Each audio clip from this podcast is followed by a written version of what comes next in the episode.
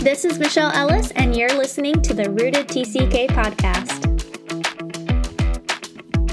Welcome back, TCKs, to season three of the Rooted TCK podcast. I cannot believe we're starting our third season. Thank you so much for tuning in and writing in and sharing this podcast with your friends and community. It's been so fun to see how God has been using this little project to encourage TCKs and their community, both near and far. Honestly, I had no idea what would come of this when we started, but God has exceeded my expectations, and we're still in early days of this project. So, as we enter into this brand new season, I wanted to share some thoughts with you that will hopefully help us as we move forward into the rest of this season's episodes. Last fall, I was praying and asking God about his thoughts and plans for you in 2024. I asked him, What do you want to say to MKs and TCKs? The immediate response I sensed came in the form of one word surrender. So, listeners, you're going to hear this theme woven throughout the coming episodes. It may not be the primary focus or topic that we cover in every episode, but I want you to frame our conversations through that lens. You might hear a question related to submitting or giving something over to God. You might hear our guests share their experiences of loss and surrender, but also what they gained. So, however much or little we spend on each episode talking about this theme, I want to encourage you and challenge you to take what you hear and ask yourself what areas in my life is God asking me to place into his trustworthy hands? Maybe you need to ask how to lay that thing down so that it can be exchanged with something better. You might even need to wrestle with where you trust God and where you don't. A few years ago, I had to do just that. I had recently stepped into a brand new, exciting, but scary season. I was doing something new, living somewhere new, and trying to trust God in the midst of it. So I remember one sunny day driving around running different errands. I had the windows down and my country music playing. It wasn't a spiritual moment at all. And yes, I do like country music, but if you can just stick with me a little longer, suddenly God interrupted my day I can only describe it as the traffic around me becoming still and the music fading to the background in an almost movie like fashion when I heard God ask me, clear as day and as close to an audible voice as I've ever heard, Do you trust that I'm sovereign even when things don't go your way?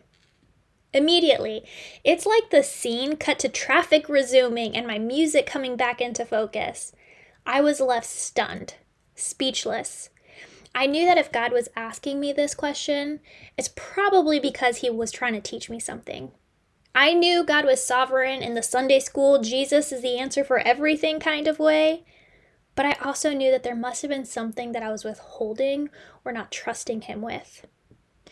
So, thus began several months of returning to that question, wrestling with it, putting it under the microscope of my day to day life all the wants and wishes and fears and hopes and patterns and habits and desires and really evaluating where I had placed my trust and whether or not I actually, not just conceptually, place God on a throne called sovereign.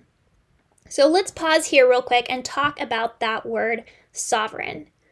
One of the words in the Greek is the word dunastes, and it basically means a mighty ruler or authority, a great or supreme authority, someone who has all things under their control. And as the creator of the universe, the author of all things, I'd say that makes God a mighty ruler and a great authority on everything.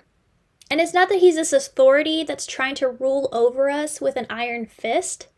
But since he holds the blueprint, and scripture tells us that Jesus holds all things together, I think he knows the way things are meant to be. In John 14, 6, Jesus tells us that he's the way, the truth, and the life. He's our only way to have direct access and relationship with God. He's the originator and holder of all truth, and in him we find life. His authority, his sovereignty, it's the way that leads us to truth, which leads us to freedom that gives us the life that He intended life and life to the full. John 10 10. So, what did I discover? I found that I had to keep coming to God with that question. I had to keep inviting him into my wrestling. I had to keep laying things down in front of him, asking, Do I trust you with this? What about this? God, I choose to trust you. I choose to give you this thing today. I choose to surrender. This daily practice of choosing surrender led me straight to God's presence and to his heart. Listen, I know this is not a popular topic and concept in today's culture. Why should I submit to anyone or anything that isn't in line with my wants? Our society tells us that really the only one worthy of our surrender and submission is ourselves. We hear things like, follow your heart, do what makes you happy, you do you, speak your truth. But in Matthew 16, verses 24 through 26, Jesus says to his disciples, If anyone would come after me, he must deny himself and take up his cross and follow me. For whoever wants to save his life will lose it, but whoever loses his life for me will find it. What good will it be for a man if he gains the whole world, yet forfeits his soul? Listeners, as I've been pondering and praying about this theme, this word, surrender, I see some of you as that picture that maybe you've seen at one point floating around social media.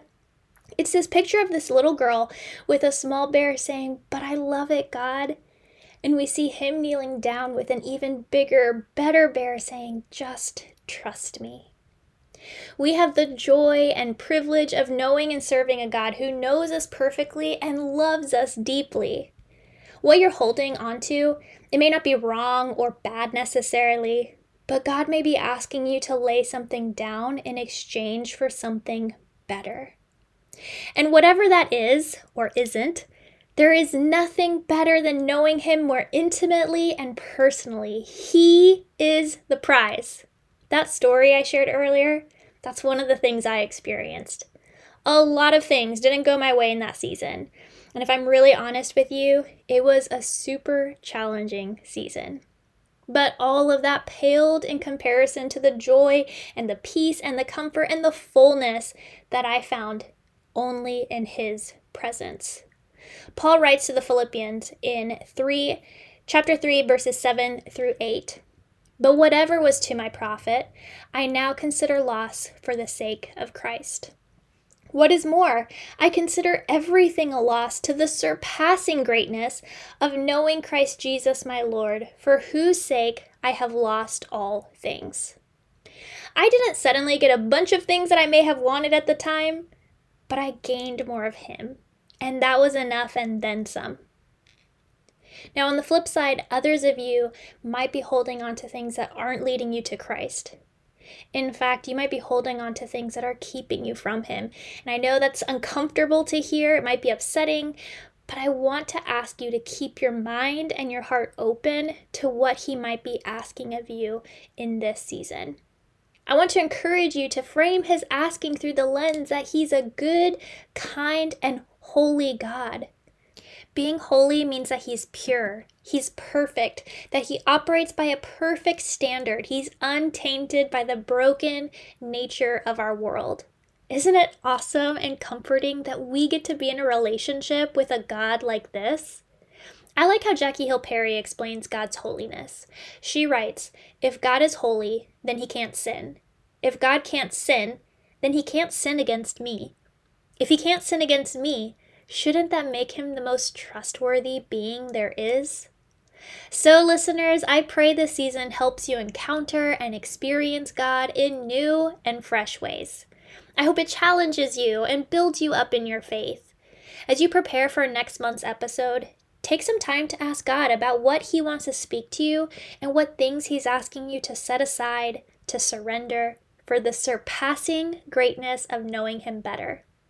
In the show notes, I'll link a free downloadable guide to help you process and track what God speaks to you. You can fill it out in one sitting or spread it out over, over a few days. We'd love to hear from you on how we can join you in prayer as we walk through this together. You're not alone in this because I'm bringing these questions to God too. I'm so excited for what God will do in each of our lives and how we'll become more like Jesus by the end of season three. So, talk to you soon. Ciao.